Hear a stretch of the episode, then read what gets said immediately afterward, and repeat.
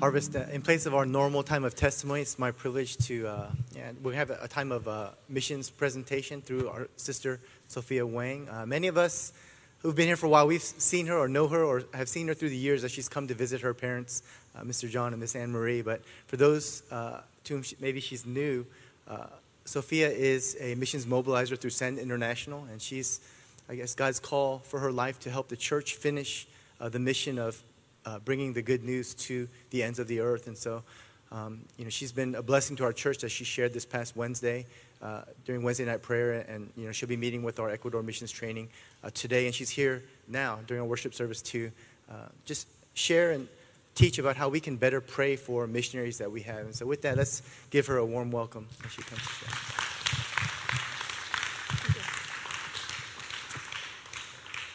Great. Thank you so much for this opportunity. Pastor DL uh, invited me after sharing at prayer meeting about some resources um, that can help us to engage in the habit and discipline of prayer together for the nations. Um, to invite you really to consider with your house church how our house churches can actually better support the missionaries that have been sent out. Um, so, how do we cultivate that heart that actually is thinking about our missionaries on a regular basis and the peoples that they serve? Uh, the countries um, that, that they are serving in are unreached because they're difficult places. The peoples that are, they're serving, you know, we have to pray. We have got to do the, the groundwork of preparing the soil through prayer. And so it was uh, William Carey who, in his era, helped to remobilize a, a Protestant church really that was dead. I mean, they were not on mission at all. And he realized in reading God's word, his encounter with God's word, that God is a God on mission. And He's invited us to be a part of it, and the task is not finished. And so He mobilized, uh, called out the whole church, and said, This is our task. This is our matter to be taken care of. And he's famously quoted from covenanting with four of his friends in saying, in alluding to going into a deep mine, he said to his four friends, they all covenanted together, and he said, I will go if you will hold the ropes. Harvest, we matter. You're, you might be sitting here thinking, well, I don't have the opportunity to go, but maybe I send my money, but, but it doesn't end just there. You are sitting right here, right now, because you're holding the ropes. You're holding the ropes for Special K. You know, she cannot be there, and she's longing for you to be on her team, holding the ropes, praying. You have a great invitation here to respond as, as Pastor Inky goes and visits in person. This is a great way to cast um, just the support that is needed because when they are going through the deep mine, imagine it's dark, it's scary. I can't see what's next. And they're just holding onto that rope. What if they call up to you and say, hey, and get no response? You matter. And we matter to the mission of God, every one of us, because all disciples of Jesus have a part in his work. And every part of the body has a different role. But actually, when we fulfill the role that we have, which might be praying, which might be mobilizing, which might, might be giving, but it might even be just the hospitality you have in your house church that says, we want to make priority a mission to the nations. And so we're going to see a video here it's by a, a, webcast that you can look on your web right now and look up prayercast.com.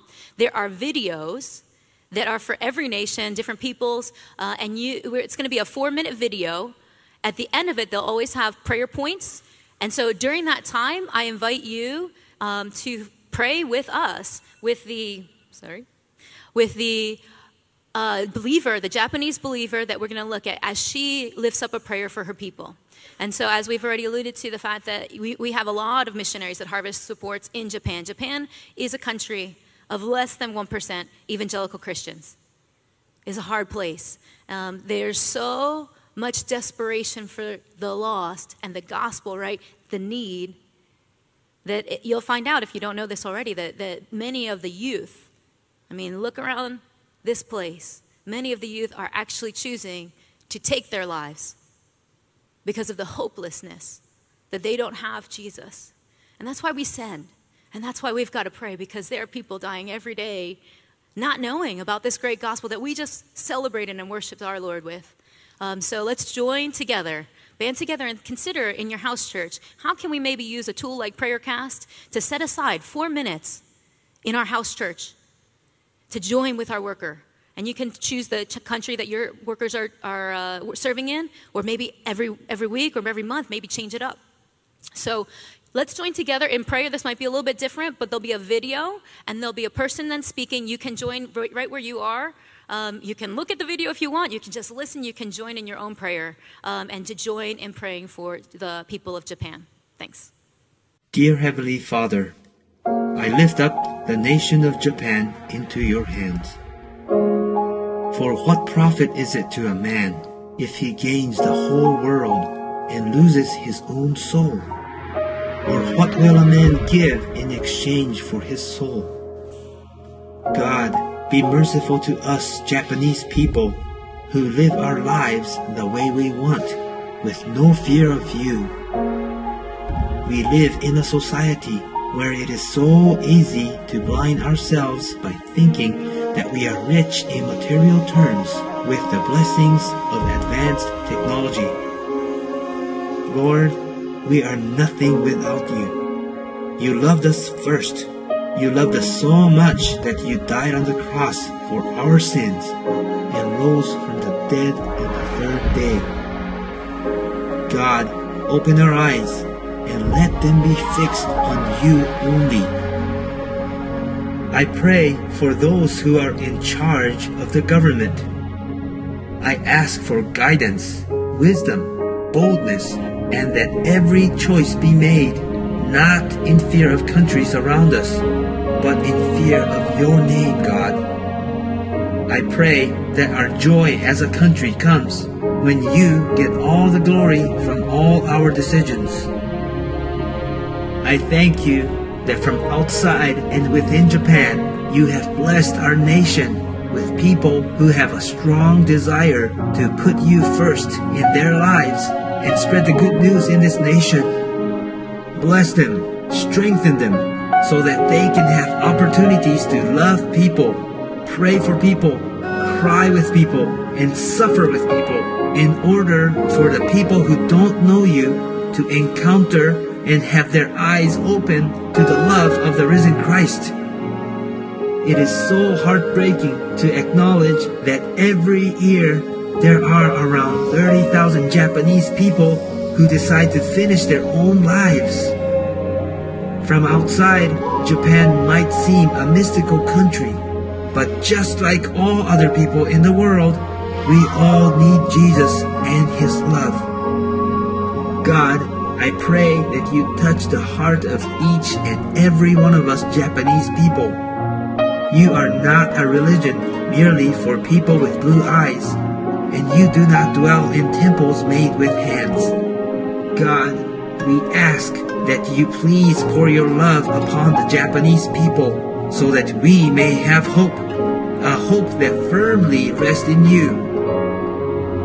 For the Japanese church, we pray that we would not be conformed to this world, but be transformed by the renewing of our minds. It is a struggle for us to stand out as citizens of heaven, not simply Japanese citizens. But please give us confidence in our identity in Christ, so that before any other identity, we would wear the name of Christ. And we also ask for your Spirit to give us boldness so that we could share the good news of Jesus as we should.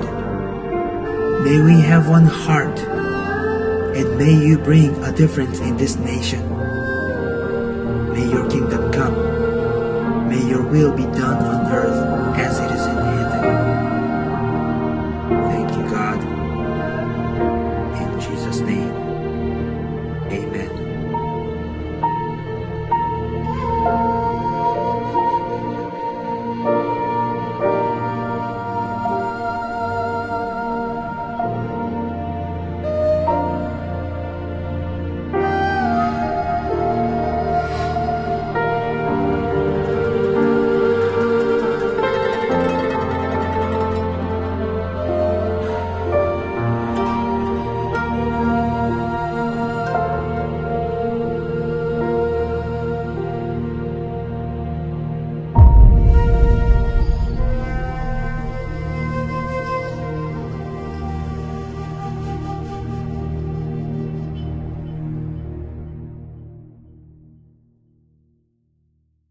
Can we um, just take a, a minute to, um, looking at these prayer requests, just take a minute to pray uh, for the people of Japan?